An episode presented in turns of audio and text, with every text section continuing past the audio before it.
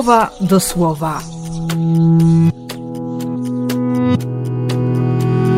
Rozważania księdza Grzegorza Mączki.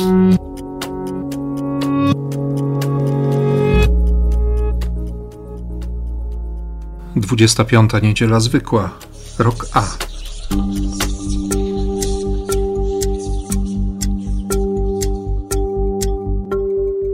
Z księgi Izajasza. Szukajcie Boga, a znajdując przywołujcie Go, dopóki nie zbliży się do Was.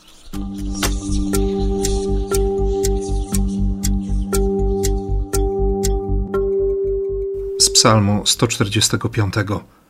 Pan jest blisko każdego, kto go wzywa, każdego, kto go wzywa w prawdzie.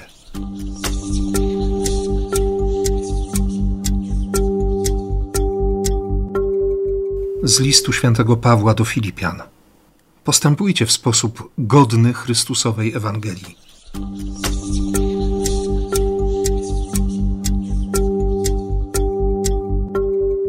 Z Ewangelii według świętego Mateusza.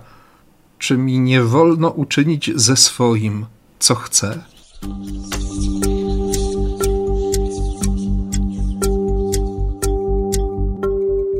Siostry i bracia, ostatnia wrześniowa niedziela każe nam zatrzymać się przy temacie bardzo wymagającym, szczególnie w kontekście przeżywanego dziś dnia migranta i uchodźcy.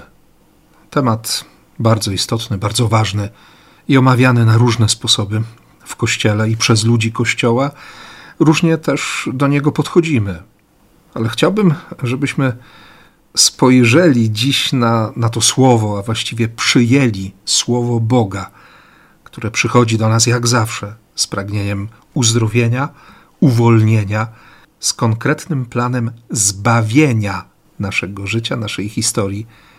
I mam głęboką nadzieję, że zobaczymy w tym słowie, że to my jesteśmy uchodźcami i migrantami. Zobaczmy pierwsze czytanie.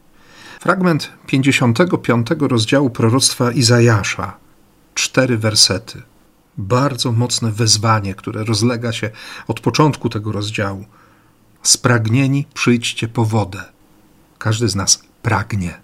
Każdy z nas ma doświadczenie jakiegoś głodu. Słuchajcie mnie.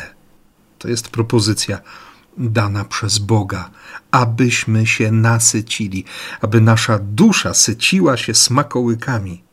W kolejnych wersetach Bóg powie, że, że kiedy będziemy Go słuchać, to nasza dusza pławić się będzie w dobrach.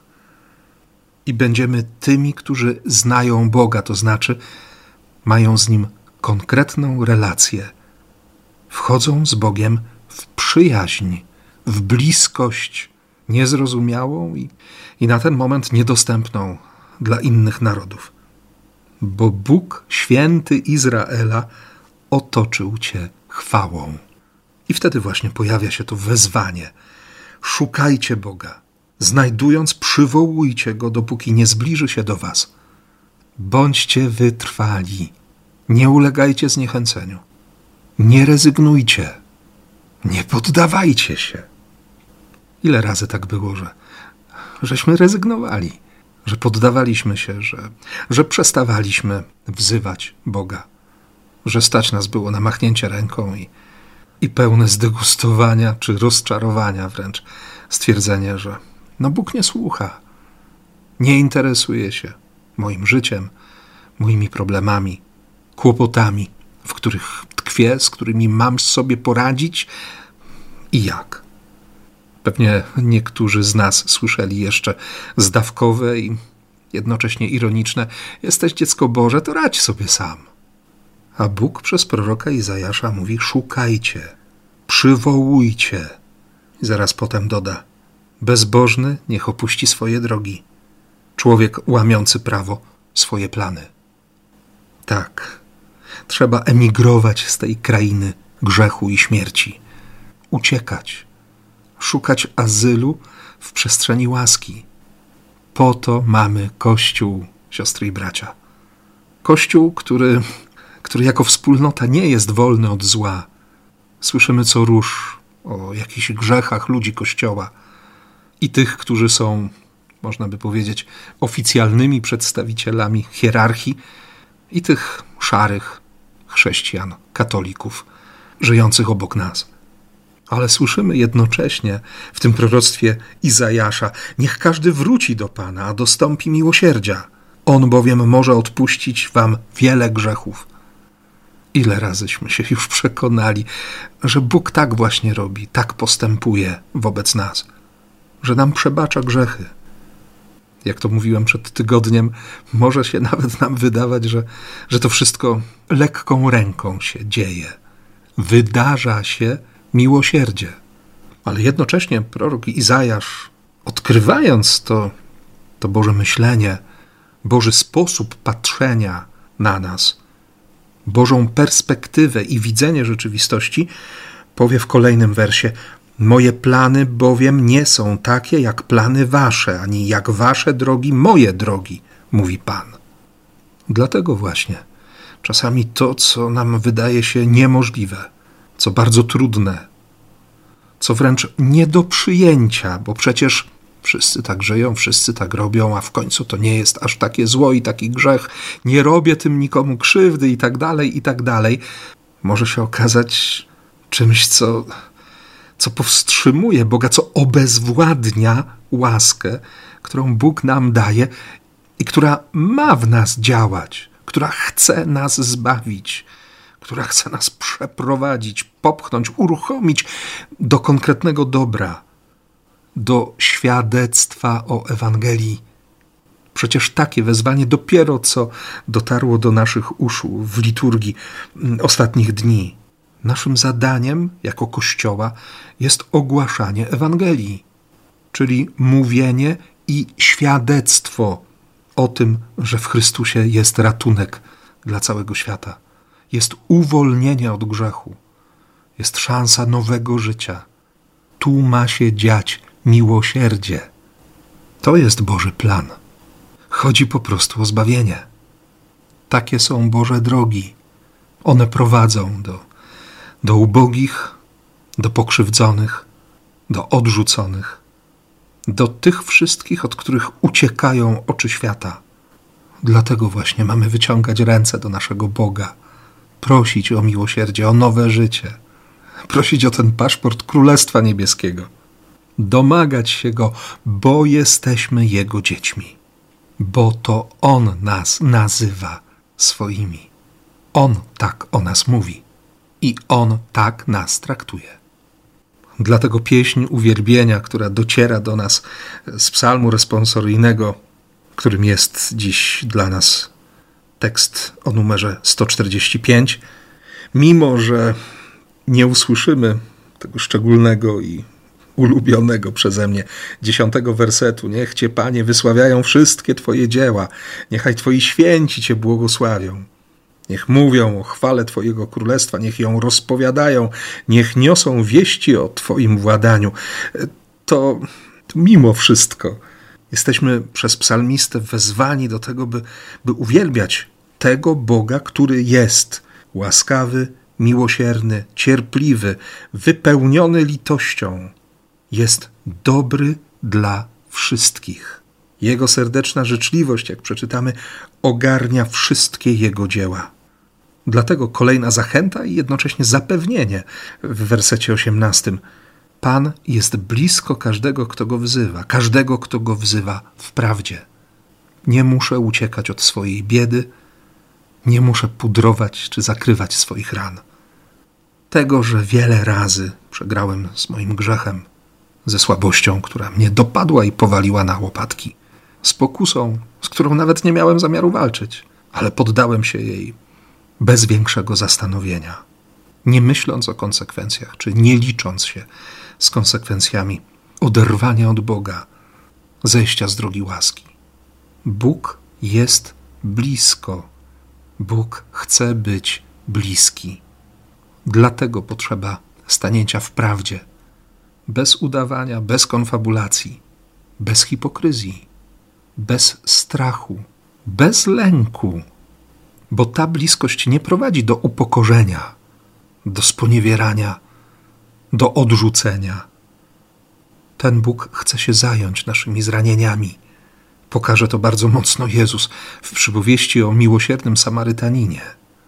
Zaniesie nas do gospody, czyli do kościoła.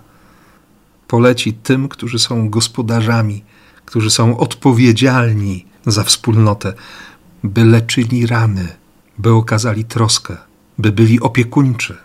Bóg ma nieograniczone możliwości. Dlatego Kościół jest miejscem objawienia miłosierdzia, jest tą ziemią obiecaną dla grzeszników, dla każdego z nas. Czy tak widzimy tę wspólnotę? Czy tak myślimy o Kościele? A ponieważ różnie wygląda to nasze myślenie, nasze spojrzenie na Kościół, na siebie nawzajem, w kolejnym tekście, we fragmencie pierwszego listu do Filipian, święty Paweł będzie też bardzo mocno, bardzo konkretnie wzywał nas: postępujcie w sposób godny Chrystusowej Ewangelii. Bądźcie świadomi tego, że macie obywatelstwo Królestwa Niebios, że jesteście reprezentantami Chrystusa, że macie w sobie doświadczenie prawdy o tym, że, że Bóg ratuje, ratuje człowieka, ratuje grzesznika. I z tej racji my naprawdę potrzebujemy siebie nawzajem, potrzebujemy Kościoła, potrzebujemy tej duchowej jedności. Trzeba nam obronić w sobie prawdę Ewangelii, a czasami, żeby, żeby ocalić w sobie to, co najważniejsze, trzeba uciekać. Uciekać w kierunku dobra, uciekać tam, gdzie jest życie. Zostawiać środowisko i przestrzeń, może dobrze znaną, jakoś w pewnym sensie oswojoną, ale nie dającą żadnej motywacji, żadnej przyszłości. Być uchodźcą z królestwa śmierci i szukać azylu w królestwie życia. Tym bardziej, że każdy z nas, jak to wielokrotnie zaznaczy święty Paweł, ma zapewniony wstęp przez krew Chrystusa, przez miłosierdzie objawione na krzyżu, przez miłość Boga który wydał swojego syna za zbawienie każdego człowieka. Dlatego, mówiąc trochę kolokwialnie, nie wolno nam się obijać. Nie wolno być bezczynnym. Stąd Jezus w dzisiejszej Ewangelii, w pierwszych wersetach 20 rozdziału redakcji świętego Mateusza, opowiada przypowieść, dzięki której mamy lepiej zrozumieć zasady obowiązujące w Królestwie Niebios jest właściciel winnicy, który o brzasku poranka idzie na plac miejski, by zatrudnić robotników. Umawia się o denara za dzień i wysyła ich do pracy w winnicy. Po kilku godzinach, mniej więcej o dziewiątej rano, znów rusza na rynek i widzi ludzi wyczekujących na jakąś pracę, więc ich również posyła do swojej winnicy. Zagląda na rynek w południe, potem około 15, a nawet przychodzi na godzinę przed zmrokiem, w tamtej szerokości geograficznej to mniej więcej godzina 17, i cały czas spotyka tych, którzy, którzy nic nie robią. Dlaczego? Dlaczego jesteście bezczynni? Nikt nas nie zatrudnił. Myślę, że ten tekst stawia nam również dzisiaj bardzo ważne pytanie o o nasze miejsce w Kościele, we wspólnocie, o to, kim jesteśmy, co możemy zrobić, w jaki sposób możemy budować tę wspólnotę. Łatwo się narzeka. Człowiek może sprawiać nawet wrażenie znającego się na rzeczy, lekko zdystansowanego, bo przecież w kościele i to, i to, i jeszcze tamto też jakoś nie gra, nie pasuje. Że takie i inne rzeczy trzeba by zmienić. Może trzeba samemu poszukać gospodarza, właściciela winnicy i sprowokować do zatrudnienia, do znalezienia przestrzeni, w której będę mógł pracować, w której wykorzystam to, co jest moje, w czym jestem dobry, dla zbudowania wspólnoty, na pożytek nasz i całego Kościoła Świętego. Tym bardziej, że owa zapłata z przypowieści jest niezwykła. To, to już nie jest denar, to nie jakaś dniówka. Tu chodzi o coś więcej. Tu chodzi o życie wieczne. A wtedy może pojawić się zazdrość, bo są ci, którzy pracowali przez cały dzień, harowali ciężko, doświadczając wielkiej spiekoty, i są ci, którzy zaangażowali się dopiero na koniec. Pracowali przez jedną godzinę. Ale nie wolno zapominać o tym, co najważniejsze, że ta winnica nie jest własnością robotników i że właściciel może zrobić, co chce. Czy nie mogę postąpić z tym, co moje, według swojej woli? Dlaczego złym okiem patrzysz na to, że jestem dobry? Dlaczego masz chore oko? Sknera, chciwiec, zdolny do przeklinania innych? Jakie mamy oczy, siostry i bracia? Warto dziś sobie samym głęboko w te oczy spojrzeć, odnaleźć te powody do narzekania, do obmowy, do oszczerstw, te momenty, w których niepotrzebne słowa sypały się jak, jak z rękawa. I wcale nie chodzi o to, by nie widzieć tego, co złe, by udawać, że grzech nie istnieje. Ta Ewangelia prowokuje nieco inne pytania o to, czy nie zazdrościmy komuś łaski, czy nie porównujemy się, licytując na wielkość charyzmatów, na to, co nam się należy od Boga. Czy nie pojawiają się, daj Boże, że nie, pragnienia, by kogoś przeklinać, by komuś życzyć zła z powodu błogosławieństwa, którego spotkało, czy łaski, której doświadcza.